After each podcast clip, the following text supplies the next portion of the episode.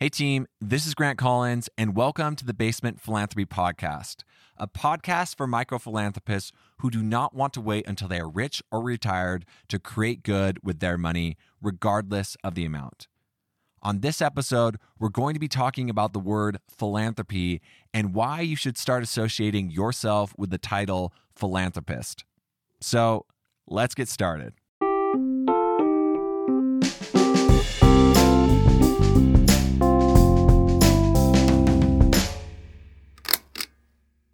Out of all the questions that I get when I am asked about basement philanthropy, probably the number one question that people ask me is what is philanthropy? And I found that actually to be really interesting. And the reason why it's so interesting is philanthropy is a pretty well known term when it's used in certain contexts to describe billionaires giving away fortunes or large scale organizations being involved with disaster relief. And it's not often associated with the ordinary individual. And it, it, it really got me thinking am I overstepping my boundary? Like, is the way that I am using philanthropy actually accurate when it comes to the definition of philanthropy and what it was set out to describe? And so the other day, I got really curious because on my LinkedIn profile, I have as my header that I am a micro philanthropist. I gave myself that title. I went out there, typed it in, felt really cool. And I realized that in this whole time that I've been creating basement philanthropy, I have never looked up the definition of philanthropy to make sure that I was actually involved with something or like in the lane of what the actual definition is of this word. And so the other day I jumped on Google and I typed in definition of philanthropy. And what was so interesting to me when I started reading through the different definitions, there was a, a, bunch of definitions that came up, was that the only qualifying thing around the word philanthropy, to be involved with philanthropy or to call yourself a micro philanthropist or a philanthropist, is doing good with resources. Like that's it. There's there's no other qualifier to philanthropy. There's no, you have to donate $10,000. You have to donate a million dollars. You have to do X, Y, and Z. There's nothing on the actual definition to my relief, my my big relief. Uh, that's it.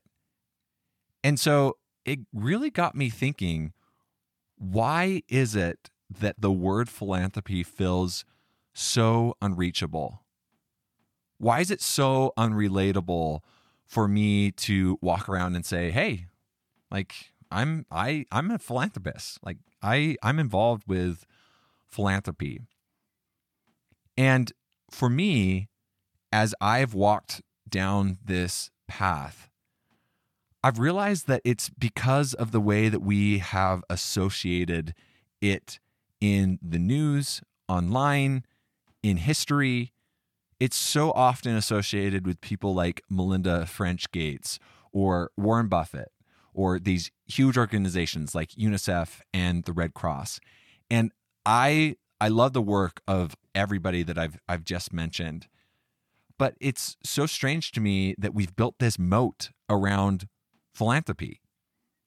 And as I have thought about it more and more, I've started to realize that unfortunately, I don't think it's because of admiration.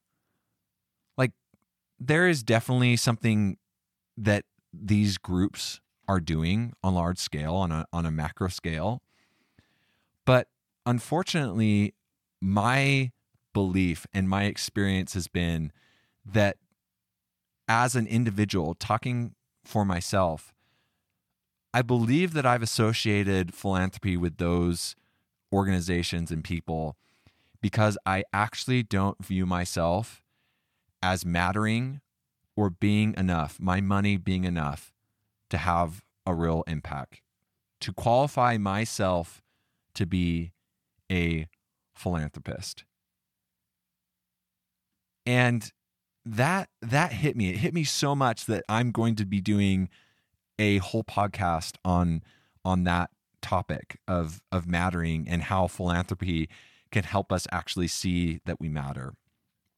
But it was so interesting for me to discover that for me, I have created that moat so that I can really just live my life away from challenges and problems that are happening on a global scale and that are happening on a local scale. It really it, it, it was so it was so eye-opening for me to work through this. And so why like why should we care? And why am I trying to really ground this term in micro philanthropy? Well, one of the biggest reasons is what we often do instead of seeing ourselves of getting involved is we often take this route of burying ourselves in activities all under the ruse of relaxation. And just so everybody knows up front, I am all about relaxation. Like it's such an important part of our lives. So there's nothing wrong with Netflix. There's nothing wrong with Instagram. There's nothing wrong with TikTok. But there's something wrong with the way that we are using these things to separate ourselves from reality. And reality is that there are people around the world, but specifically in your sphere of influence, that you can help that you can make an impact in their lives, that I can make an impact in their lives. And at 2:30 in the morning after watching TikToks for 4 hours straight about golden retrievers, you know, I I look up into the dark ceiling above my bed and just don't like I, I feel so much more disconnected and unrelaxed than I did when I started. And what I found is when I get involved with bridging the gap into reality, that that starts to change. When I start to wake up to the situations around me and then see myself as actually mattering in those conversations, in the challenges and the struggles that are happening, that actually connects me it connects me to the people around me, it connects me to the world. And that's where I've started to feel something that I haven't felt anywhere else. I haven't felt with luxury. And social science has told us this over and over and over and over again. Like it's so well documented that more money, more luxury after a point doesn't make a huge difference. And more luxury isn't isn't going to fill the void and that what will fill the void is giving and seeing outside of ourselves and finding happiness and purpose and meaning in the world around us. It's so well documented, but it's so not implemented.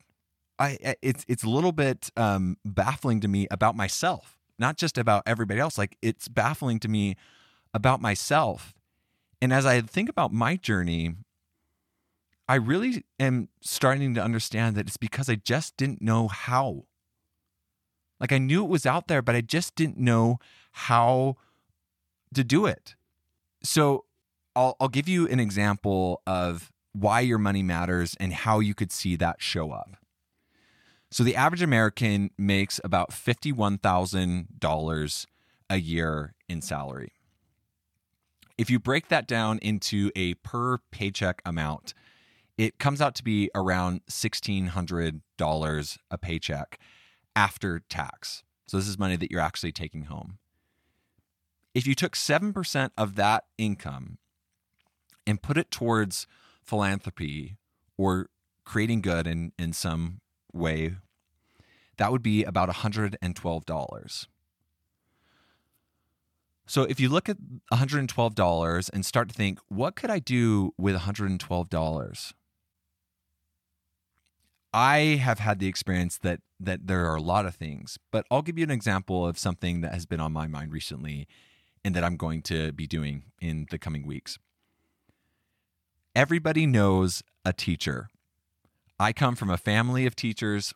Both of my parents were teachers. I have a sister who is currently a teacher. And one thing that is common knowledge is that teachers spend their own salary on supplies and activities that occur when there is a gap in funding that the school has. And in fact, I was looking on the internet and there's a nonprofit that does this work that is focused on resources for for teachers.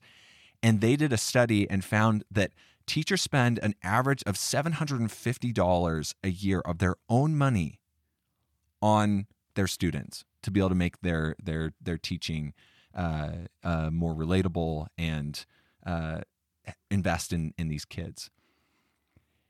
And so, what would it do to somebody, to a teacher, if they had an extra $112? And what would it do to us if we called up that teacher and said, "Hey, like here's what I'm uh, here's what I've wanted to do. Like I I I I've wanted to get involved and and I didn't really know how to do it and and I thought of you. And I'm just wondering like is is there any supplies that you're missing in your classroom? Is there any activity that you haven't been able to do that I could sponsor? I have this $112 and man, I I would love to sponsor that. And a step further could be what if if if it's an activity what if i came in and volunteered? So not only are you helping the teacher but your impact is all of a sudden exponentially pushed across the children who that teacher teaches.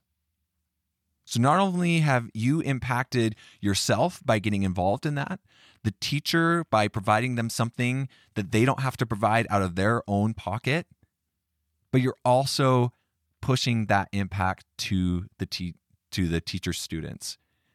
And like, man, how how incredible would that be? How much better would that be than catching up on the next episode of your favorite show or watching reels over and over and over again? Like I can tell you from my personal experiences, I've I've started to get involved in this it it it is unreal. It is absolutely unreal the difference that that can make. I'll share one last thing before uh, I, I wrap up up this.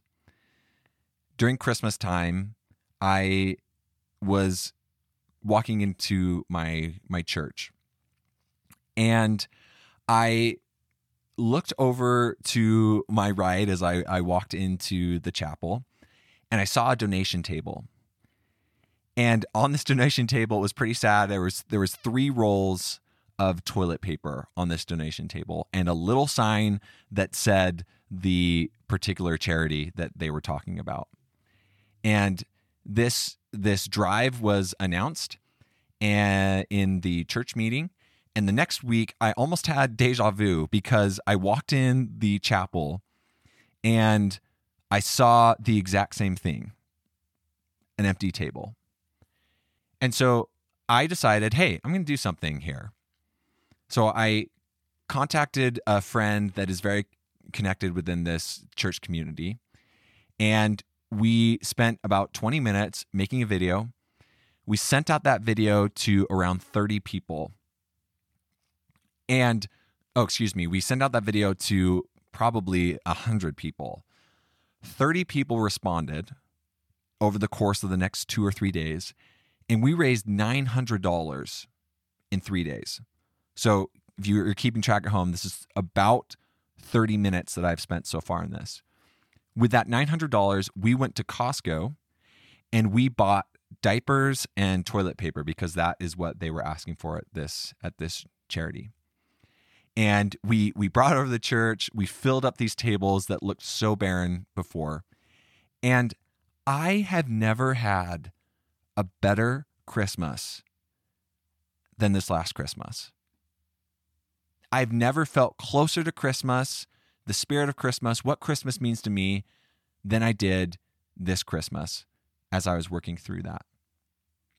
And it just goes to show how powerful this can be. Like small scale giving, individual giving, you and I going out and using our resources to create good in the world.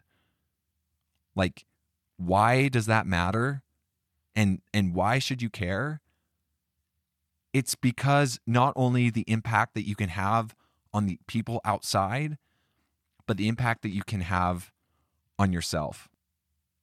I'm I'm I'm thrilled to just be talking about this. I I'm, I'm sitting here in my basement. Those of you who are watching the video podcast, you're you're you're seeing this live in terms of of, of where I'm at, and it's just it's just an amazing feeling to be able to be involved with this, and you you matter, you 100% matter. You and your money, regardless of the amount. Well, team, that's a wrap for me. Let's go create some good with the money in our pockets together. Talk soon.